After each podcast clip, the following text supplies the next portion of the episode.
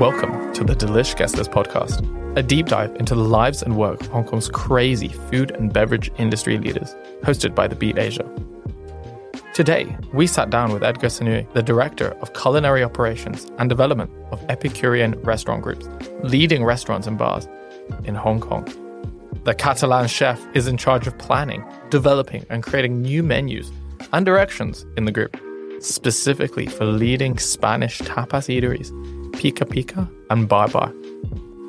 Edgar joins the Delish guest list to tell his story. As we've mentioned before, and we've met a few times, I know that you're a Catalan. Yeah. How does that come in your identity? Well, it, it comes in my identity the fact that, first of all, the language. In Catalonia, we speak Spanish. We also speak Catalan. Um, and I think language really trims our identities very much languages tend to to trim the way we communicate. Um, you actually can can. There are some studies that you know people that speaks German they tend to communicate in a way how the language uh, hmm. makes you the words you have in the language the words you don't have. So the language of Catalan trims how I am, um, and in a culinary side as well because Spanish food is very regional. I think in this sense is similar to Italian food or like Chinese food. Hmm. Hundred kilometers away from a point, you have a completely different recipe or really? one modification. Yes. No, even in Catalonia, being such a small place, you have variations of every recipe from a city to another city. The diversity of product you have in Spain is it's massive. Mm. Similar that what happens in Peru.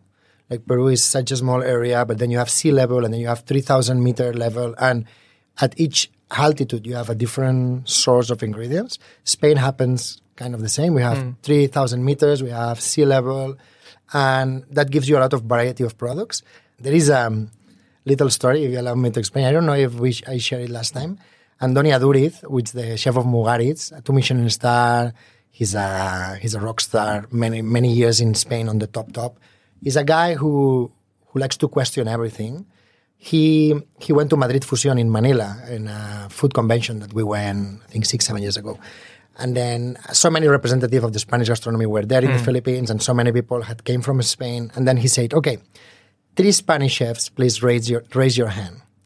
So three Spanish chefs raised their hand and say, "Okay, what is a sofrito?" Sofrito is um, it's kind of a Spanish XO sauce mm, mm, mm. that we use to start dishes. We use that. you put that paste at the beginning, no? and then you from that you do a paella. From there you do a uh, stew, many dishes, but starts for that sofrito that's just been slow cooked mm. for a long mm. time. At the end, it's like a jam. What is a sofrito? And then one chef say a sofrito is tomato, garlic, and onion, and olive oil. And the others say sofrito is tomato, garlic, and onion, and red pepper. and the others say that, and paprika. No?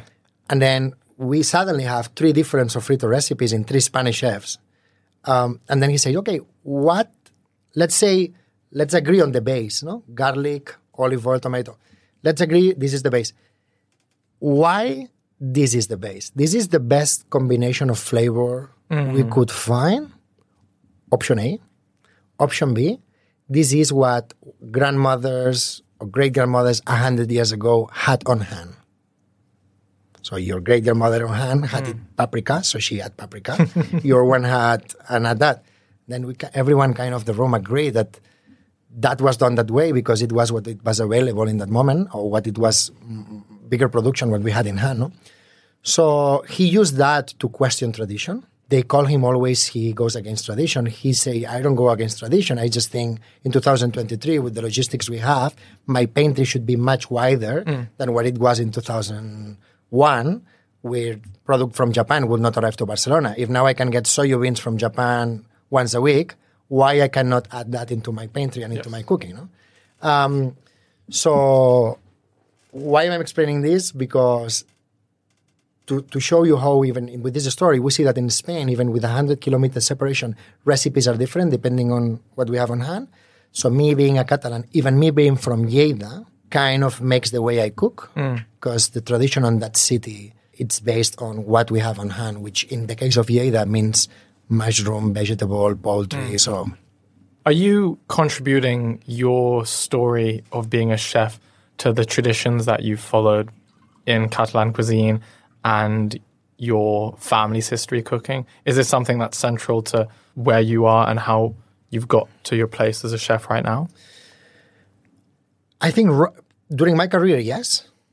Right now with Pica Pica and Barbar, I think I've tried to put less of me and more of what I think mm. is interesting for the market. Mm-mm-mm. During a time in my career, especially at the very beginning, I think most of chefs are very proud of who they are, and we want to have our own speech, and this is what we want to cook, and we want, we want to make sure everything has a story, storytelling.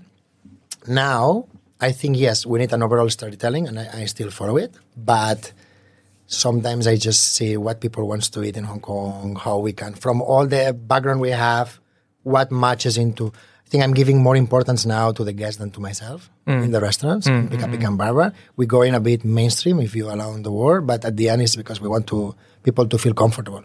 Um, I think during many years, restaurateurs or chefs have been expecting people to come and listen to what we have to say. but myself as a diner, I'm tired of going to listen to people. I just mm. want to mm. eat and enjoy and listen to my friends on the table, not to the chef. You know.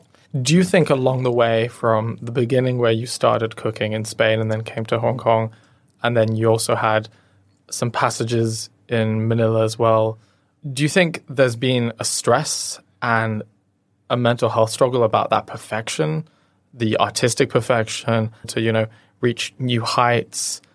What is it that's been a challenge to you getting to this point? Yeah, definitely, it's been a challenge, mm-hmm. and yeah, you you you you following that perfection, which it's very personal because at the end, what is perfect for me, we, we all seeking different things. So I want perfection on what I'm personally seeking for, what I'm looking for, but that may not be perfect for you. Or someone doing extreme fine dining will say, "Oh, that would why it needs to be perfect. You're just doing comfort food. But maybe for me, perfection means to exactly replicate that flavor of my grandmother on that specific recipe. So, yes, I, I will say even at some stages of my career, I've been kind of obsessed with that. No obsessed, just looking for that. And it was like all or nothing.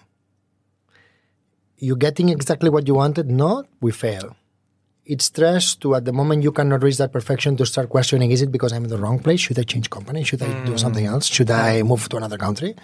Um, I think chefs also during many years, or many chefs I know, we kind of justify our bad temper or, or things like, oh, because we want it perfect. And mm. yeah, but we want it perfect. And now I told by myself and I told by many chefs who I see, you want it perfect, but you don't want to be there at 10 p.m., right? And you don't want to be there at 8 in the morning cleaning the vegetables by yourself, right? You want it perfect, but you want your team to make it perfect. So you mm. arrive there at the service, you go say hi to the clients, and you, yes, you want everything perfect, but all the steps that happened before till the plate, you don't really want to be involved because now you are culinary director or executive chef. So I think it's a bit of hypocrisy that I found myself in, mm. um, which at the end say, let's find a balance. It doesn't need to be perfect as long as clients are happy and what we are giving is true. I kind of accepted a different sure. type of um, outcome on my cuisine. When you have experienced burnout, what have you done to counter those feelings and counter that experience? Mm, well, I haven't done. I think you learn usually the hard way. Mm. Like you are in a restaurant, things are not perfect, mm. you always try to find a reason why things are not perfect. With 99%, you you don't see yourself as part of the reason. So you always see someone else's fault or a scenario fault or whatever. And then you change something. And then maybe you change a guy who you think it's 100% his fault because you explain him three times and, and you think you're doing the right thing. And five years after, you remember that guy and then you feel, oh, he wasn't that bad. Actually, mm with my experience now, I will be able to manage him and lead him and teach him much better of what I did because his performance was probably uh, part of my fault not being a good explaining him well what I wanted. No? So I think I learned the hard way, but it wasn't something that exactly happened or I changed by myself. Like the first restaurant I worked in Hong Kong, it was 10 seats. BCN, Peel Street, in front of what now is Pizza Project. Mm. Very little place, me and another another guy and me in the kitchen. And when we I arrive, I saw this the size, Say, how are we going to pay the bills? How are we going to make an, a P&L profitable with 10 seats? No, we need to do a very high volume of people to do tapas. So why don't we change the, why don't we do less people? We charge more. I think we were charging around 100. Mm-hmm. And we do a tasting menu. We ensure everyone pays the same. And it was me and a guy, no? In that moment, I wanted everything perfect. I, my English was horrible. I was not even able to explain what I wanted. The guy was frustrated. I was frustrated with the guy. Nothing was how I wanted. At the end, the results came. The restaurant, I think we opened in April. By August, we were fully booked until October, I think. Wow. Because, you know, sometimes in Hong Kong, people want what they cannot have. so they will call, no, we are full, we are full. Okay. I remember, sometimes they will say, okay, when do you have a table? Mm, 14 of October. Okay, book me for 7, 14 of October. and they don't even know where they're going to be on 14 of October. They will just book. So we were full like that. Later, we had a problem that on the week we will have half of the bookings were can- canceled because people completely forgot. but then we will, anyway, the, the story is uh, we opened that place and I was so frustrated. I didn't enjoy the, the place there because I was thinking, this guy doesn't understand. I will just focus on from the 10 courses we served, the, that, the sauce that was wrong, or the skin of the suckling pig that wasn't crispy enough, mm-hmm. or the prawn that was slightly overcooked. And I will just focus and re- repeat to myself how I had the right to be very angry because look how bad is that. No?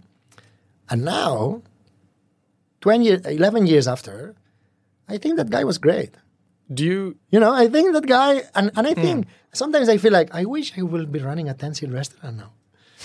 Going there, and in that moment, I feel so miserable like, well, only 10 seat. I want to have something bigger. So, again, this, my own reflection trim myself. My own reflection of yourself noticing, like, you know, it wasn't that bad. Maybe I was such an idiot. you've spoken to me about a mental health struggle, about that level of perfection that really took you down and gave you stress. Would you mind sharing about that yeah. story? Um, so I was in BCN, as I say, small mm. restaurant where 90% of my worries were cooking mm. and make sure that recipe, that texture of the sauce was exactly the one I had in my mind. And if you don't, okay. Now I joined Maximal Concepts, which was kind of starting in that moment. I think Maximal Concepts was two years old in that moment when I joined them. We wanted to open a Spanish restaurant but that company had many projects in line and the Spanish restaurant couldn't happen because we couldn't find the right location for it. So in the meantime, uh, they asked me to do to start doing okay. Let's put the Spanish on hold. Help us to open this one. Help us to open. At the end, I'm I'm a very um, organized person, and setting up a kitchen is not that different Chinese than Japanese than you know making us uh, a process how we order, how we receive, how we trim, how we clean. I can do the roasters. I can order the ingredients. I can tell you if a chocolate is good or not. So, mm-hmm. so I I I, th- I have things to add into the plate into any type of restaurant. So I joined Maximal, and then Maximal was booming. And at the end, one day, Malcolm, who is one of the founders, Malcolm, Matt, and Sean, Malcolm tell me, look, the Spanish restaurant is getting delayed. Are you okay helping us to open other restaurants? Those other restaurants were Mott 32, Limewood, Stockton, Fish and Meat, Blue Butcher. Uh, so they are not only restaurants, they were landmarks in those times in Hong Kong, like Mott 32. We were talking about opening in that moment. Now Mott 30, Mott 32 is in Hong Kong, is in Vegas, is in Bangkok, is in London. Um, so Limewood, it's been very busy. Brick House, you know, all these kind of places. No? So they told me to do all that Stockton and all this night. And to me, it was like a new wall as well. Always opening things. Maximal Concepts people was very cool. The team was very, very cool. I always felt on those brainstorms we will do, I was like the less talented in the room. So, you know, when you are in a, in a meeting and everyone is throwing ideas and say, fuck, these guys are so talented and everything. So, and then after the meetings, they will say, okay, let's go for a drink and let's go.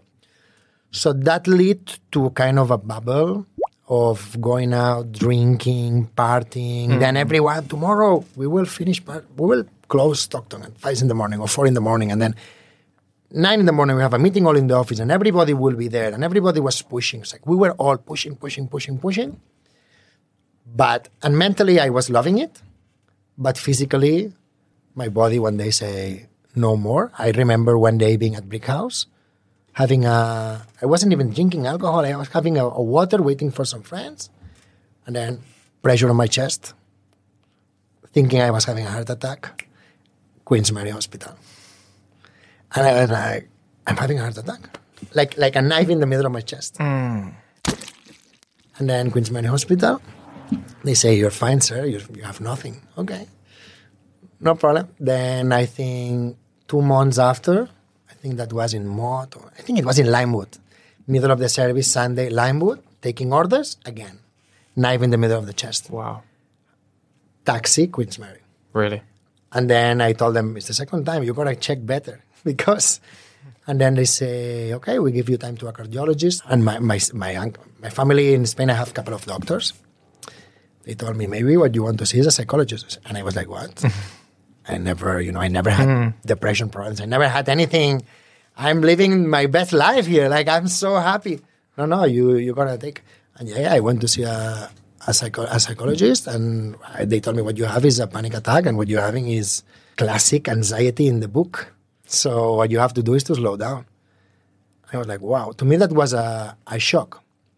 And then I struggled for a few months. I was trying to prove to the doctors, to everyone, that they were wrong. No, no, no, I don't have mm-hmm. anxiety. I, I, I really have some problem in my heart. I will go to a stomach doctor. I will go to a cardiologist. I will go to everyone until someone tell me, yes, everything you are feeling is real. But it wasn't. And it was all stress. It's very funny. I learned a lot of stress in the past years. I'm still learning. Um, but it's crazy because really all those symptoms, you feel them like real. You really feel it. You feel your your heart really accelerates and makes some beats super strong. And in me, I felt I was dying. Like fuck, I'm dying here now in the in, in Lan Kwai Fong. Jeez. So um, that was then in that moment I felt it was no way to change that. Stay in Hong Kong. You're working in the cool group with the cool kids of the F&B in Hong Kong in that moment. Black Sheep was starting. They had only Boqueria in that moment. Pirata didn't even exist. Uh, it was Maximal. Maximal Yeah. and Black Sheep, they both starting. So I say, what I'm going to do now? I'm going to go work. Where, where I go? I go work TST somewhere. And when people ask me to come Central for a drink, I say, no. what I do? And then, sorry, I had this very cool group in Manila called La Lola. Very cool guys, three guys from Barcelona who were smashing it there with uh, La Lola, with Rambla, with uh, Las Flores. So one day I told them, look, if you ever have something in the Philippines interesting, let me know. Maybe I'd like to come. And Sergi, one of them, say, okay, you know what, we want to grow, and why don't you come as a corporate chef and we open more Spanish restaurants? By then, I have learned a lot on opening, on restaurant openings, after Mott and, and all those places. So, say, okay, let me go to the Philippines. And to me, it was like a mix of two things. First, I thought the Philippines and these guys were very cool. And second, it was like my gateway of this. I thought it was going to be more relaxed than Hong Kong. Hmm. But then in the Philippines, I realized the problem was not Hong Kong, it was my, my approach. So, but very quickly. Say, look, I'm in Manila now. I'm finishing working. I'm going home. I'm cooking a salad. Tomorrow morning, I'm going running. And after that, I'm going to work. Why I don't do, why I don't do that in Hong Kong? You know, so I say, what is stopping me to do that in Hong Kong? Nothing actually. um, so that was my first revelation. That was when I realized why I don't come back because as a chef, the, the, the resources you have in Hong Kong are much bigger than the resources you have in in Philippines at this moment. Starting by the amount of guests you have, the access. Manila is amazing, and and working Filip, with Filipinos is amazing. They are the most friendly, you know, super cool. But they have the logistics issue. Maybe your guests are in Makati. Maybe your restaurant is, is in BGC. So I always, when I was in Manila already, I thought, mm, my approach to Hong Kong was wrong. I should have done it better. But now, okay, lesson learned. And together with that, I had a talk with Sherman Tang, who's the owner of Epicurean, very experienced people in the F- F&B industry in Hong Kong. Um, he's been doing this for, for many, many years. And I spoke with him a couple of times. And how to put this? When I was in Maximal, Maximal, it's, it was very focused on the story of things. Like Mott 32, it's called Mott 32 because on the number 32nd of Mott Street in New York was registered the first Chinese grocery, and today it's considered the starting of Chinatown. Wow. But then when I met Sherman, Sherman is a older person, more old school. Hmm. And what he's worried about is good service and good food. You know, he has that kind of approach. Like he always say, if our food is good, it's priced properly, and our service is good, restaurants do good. Sure. And for me, this really remind me of Spain, because in Spain, we restaurants don't have names that evokes streets of thirty. No, you go to that place because that omelette there is the best one. that's very simple and very, uh, and that's Spain. And and Sherman always remind me that remind me my family approach to F and B, which is honesty. We don't make up things. We don't bullshit people. If we say this is grass fed, this is a grass fed. If this is uh, organic, it's organic. So it's, it's a really honest, simple uh, approach, which at the end is very difficult because you have to deliver because there is no story around to distract you. And I really liked it. And then I, I, it just everything made sense. I just thought he was the right person to do a simple tapas bar because he will basically he knows how to eat very well. So I know he will appreciate simple food well executed. I say, okay, let's open one and let's see. Uh, he was very clear on what he wanted. I was very agree on what he wanted. It happened all very naturally, and we opened Pica Pica. Uh, it took us a it took us a while because I came back here, and as I say, Sherman is a more calm person, very experienced. So I'm very I'm very young, emotional. I want things to happen fast. I don't have patience. By the time I arrived to Hong Kong till the day we opened Pica Pica, um, we saw a couple of places, and any place I saw, to me, was the best place in the world to open Pica Pica. I, I remember we saw a 600 square feet place under the escalator. I said, oh, Sherman, this one is perfect, you know. And he was like, Are you sure? Uh, yeah, yeah. I guess it, I really was willing to do it. And then he was stopping me down, saying, "No, I don't think this is a good location." And then we find another in and I don't think it's a good location. He was, and to me, I was starting getting frustrated. Like, my God, this guy, are we ever gonna open, or what is happening? And then one day he say, "Go see this location." I think, I think we found it. But that was eight months, maybe. But I mm. was sitting in the office. Wow. Or, or you know, I was sending. I was thinking, are they gonna fire me? Like, they, they, and then he was like, "Don't worry, don't worry, don't worry." And then we found the space on Pica Pica, and we felt like that space would really fit what we wanted to do. This kind of street tapas bar. So again, I think it was in the right company hmm. with Sherman, my right moment. I wanted to do these tapas bars that I have never been, I have never done before, bigger. Right location, good time for Hong Kong.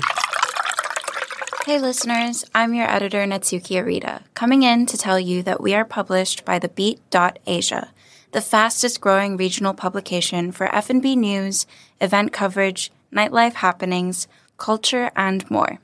So find us at thebeat.asia to feel the pulse of Hong Kong and Asia. Now back to Edgar. Why does uh, Hong Kong need good tapas food? I mean, tapas are Spanish food in general is one of the um, most represented.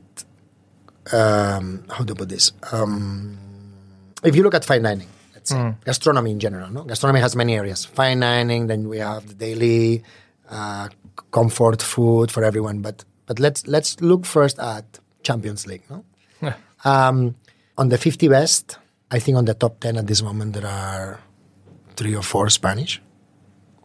Wow. Um, I think in the Michelin Guide, at this moment, Spain, if it's not the third one represented country, I think, and in uh, restaurants with stars, I think we have there on top. I don't know exactly now because every year may change, but I think you have France, Italy, Japan, Spain, mm, basically, no, are the the, the majority.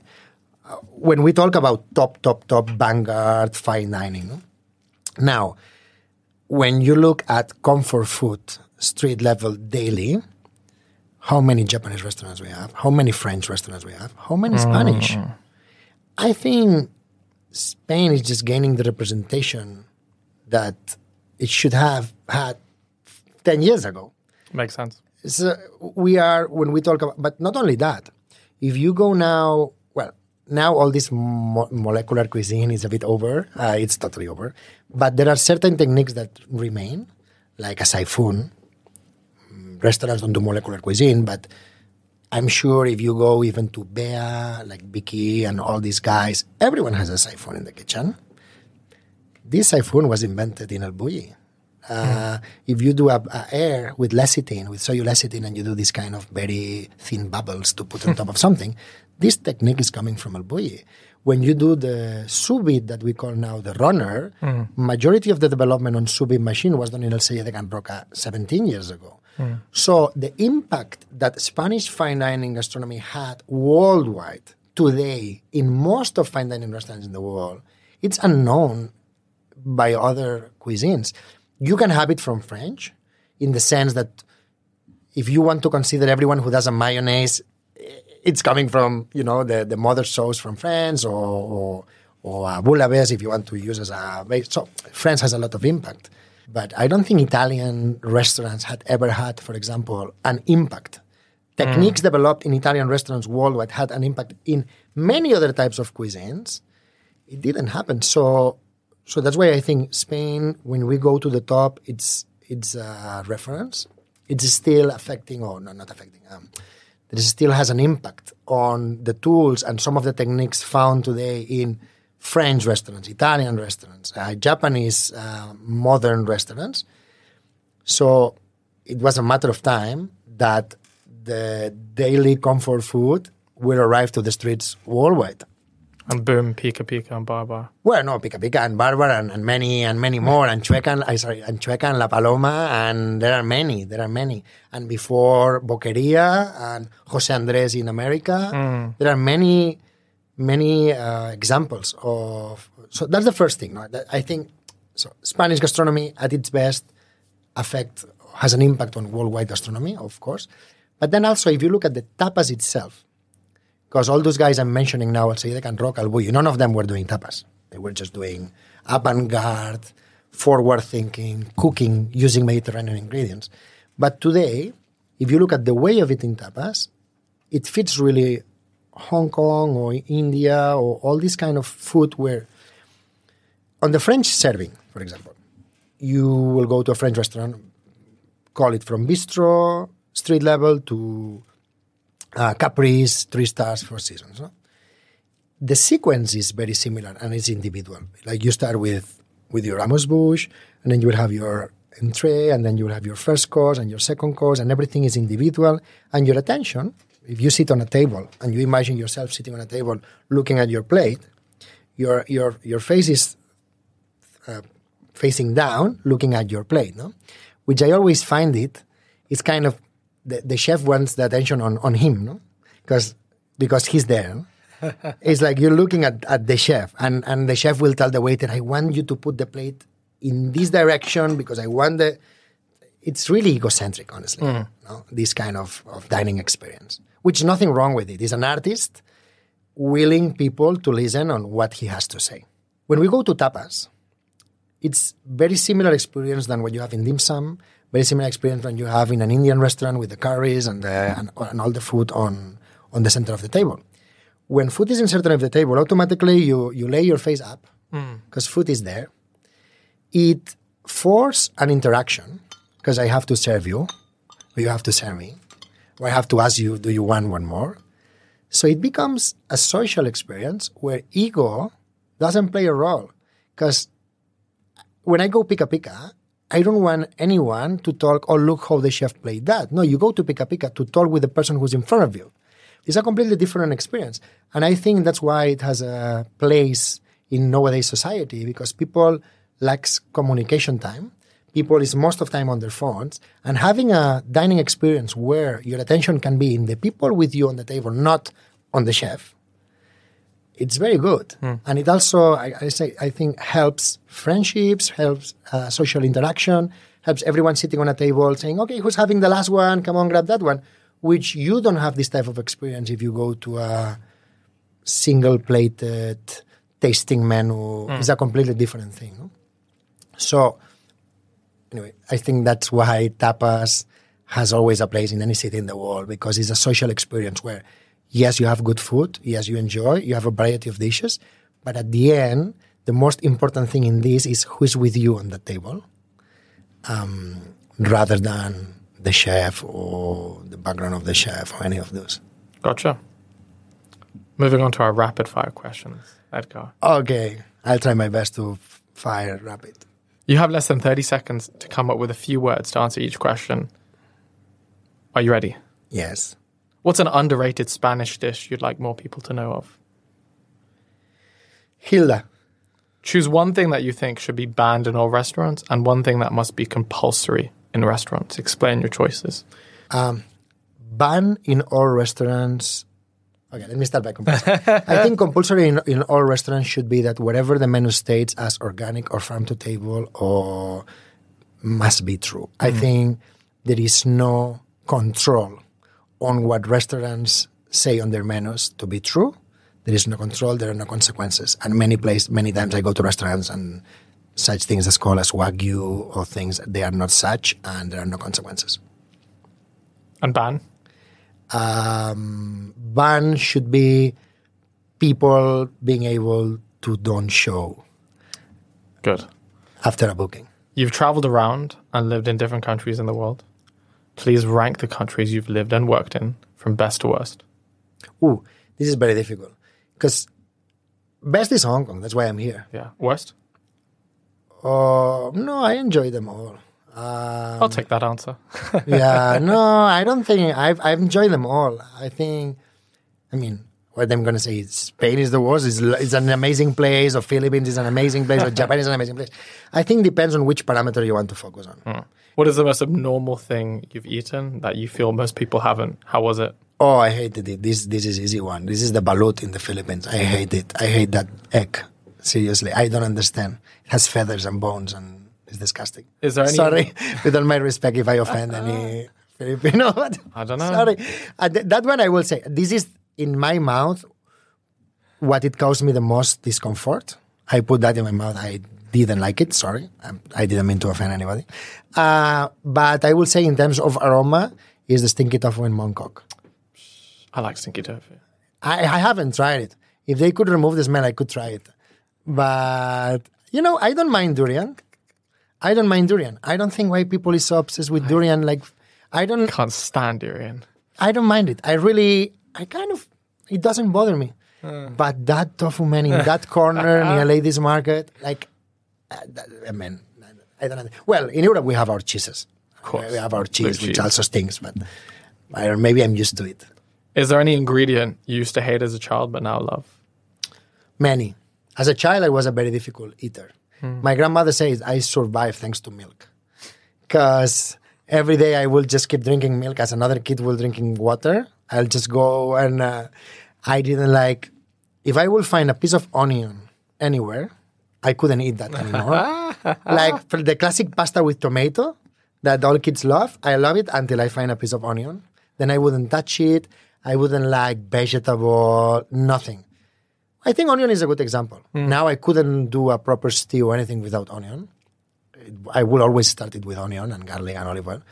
And as a kid, I hated it. So many, many ingredients.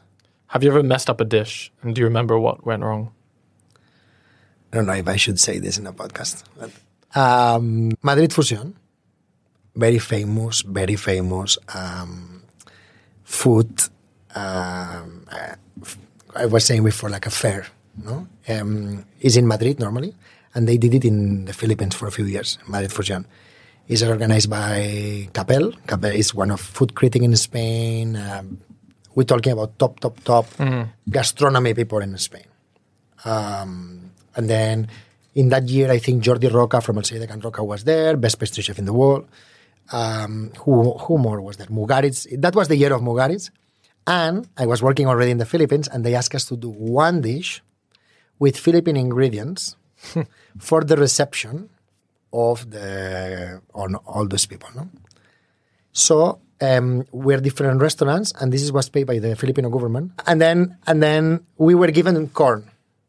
Philippines they have a lot of corn, so they told us, okay, make something with corn. And we say, okay. So we made kind of a cold cream of corn, but then we will add a lot of contrasts of Spanish ingredients. Like we will make a very thin, crispy tuile of chorizo, and then we'll put a slice of piparra, which is like a pickle, spicy pepper, and then we'll put one popcorn, and so you will have this cold cream walking around with all these toppings. huh? Mm. So we arrived to the convention, and and then I see the restaurant where I work was preparing it. The chef, super talented chef, I won't say his name, but very, very, very talented chef, good friend of mine. And then he puts the corn on the table, and I say, "There is bubbles hmm. on the vacuum bag. There are bubbles." No, no, no. Bubbles is fermentation. CO, so there are bubbles. No, no, no, impossible. I called, I blend it in cold. I tried the soup, and it was slightly sparkling, slightly. We tried it; it was fine. It was just getting there, no? You know, Philippines is very on. People starts entering in the room. Hmm. Oh, if say we have to serve this, I mean, we have no fucking choice. Yeah. So we had there, I don't know, everyone there had a Michelin star probably in that room, or was Ah. a food critic or whatever. So I say, whatever. So we, we just said it wasn't bad to harm anybody, but you can feel the sparkling. So yeah, yeah, we we put the glasses, we put the toppings, we serve it. We knew what happened, we knew what. And yeah, a couple of people say, "Oh, it's very nice," and it has this kind of uh, that that that spiciness, and we yeah, it's from the piparra, or you know, the journey. And we're like, fuck, I want this to finish soon. You know, like, everyone get out of here, let us go home. so I think that's the only time in my life I say, "Fuck, we fucked up. We really fucked up." um, we didn't harm anyone. I had a couple of those shots uh, just to make sure, and everything was fine. But it was very funny. And actually, survived. and actually, one of those Spanish food critics, he came to and said, "There is this sparkling." And I say, "Yeah, yeah, no, must be." The piparra is a pepper that it's pickled and it's very spicy, and so it also gives you this perception on, on, on your lips. But yeah, I'm sure someone knew. But look now. 20 years after that, or no, 10 years after that, look at Noma. They're fermenting everything. So it's like, I'm joking. What restaurant in Hong Kong do you wish everyone went to as their first introduction to the city? Just one. Ooh, um, this one is difficult because, of course, it needs to be a Hong Kong restaurant. And mm, Hong Kong is very diverse. Finding one that represents everything, Pick one. it's very difficult. I'll say, I'll say, go to Mongkok or Jordan and to those street restaurants that you know. It seems that they are full, but then they keep adding tables. They're never full. Every time there are 20 more people, no problem. They set five more tables coming from nowhere. Those ones, and then have the, the crab omelette or the noodles or the clay pots in Mongkok. I think that hmm. that's that's what I will miss if I ever leave Hong Kong. That's the only thing in Hong Kong I think I would not be able to get anywhere else in the world. Makes sense. What is your proudest moment in your life? My daughter, probably. What would hmm. you be doing in life? Man, I don't know. I thought this sometimes. Um, I don't know. Maybe writing. What is your guilty pleasure snack to eat? Uh, I eat very simple. Ah, you know what I keep eating and I have to stop it? Chips, potato chips. I'm all the time eating potato, but not fries, huh? Yeah. The ones from the back. Yeah. I arrive home after I, the last thing I want to do is to cook. So usually I like to make um, with uh, brioche or something cheese sandwich. Just make a grilled cheese sandwich, butter. But then while I start preparing, I start with the chips. then after I finish, I, I eat it with the chips, and after I have four or five more chips, it's completely unhealthy. I really have to stop it. I told my wife, please don't buy more chips because the the more you buy, the more I eat uh, chips. Why do you wake up in the morning? Well, now because my uh, daughter cries.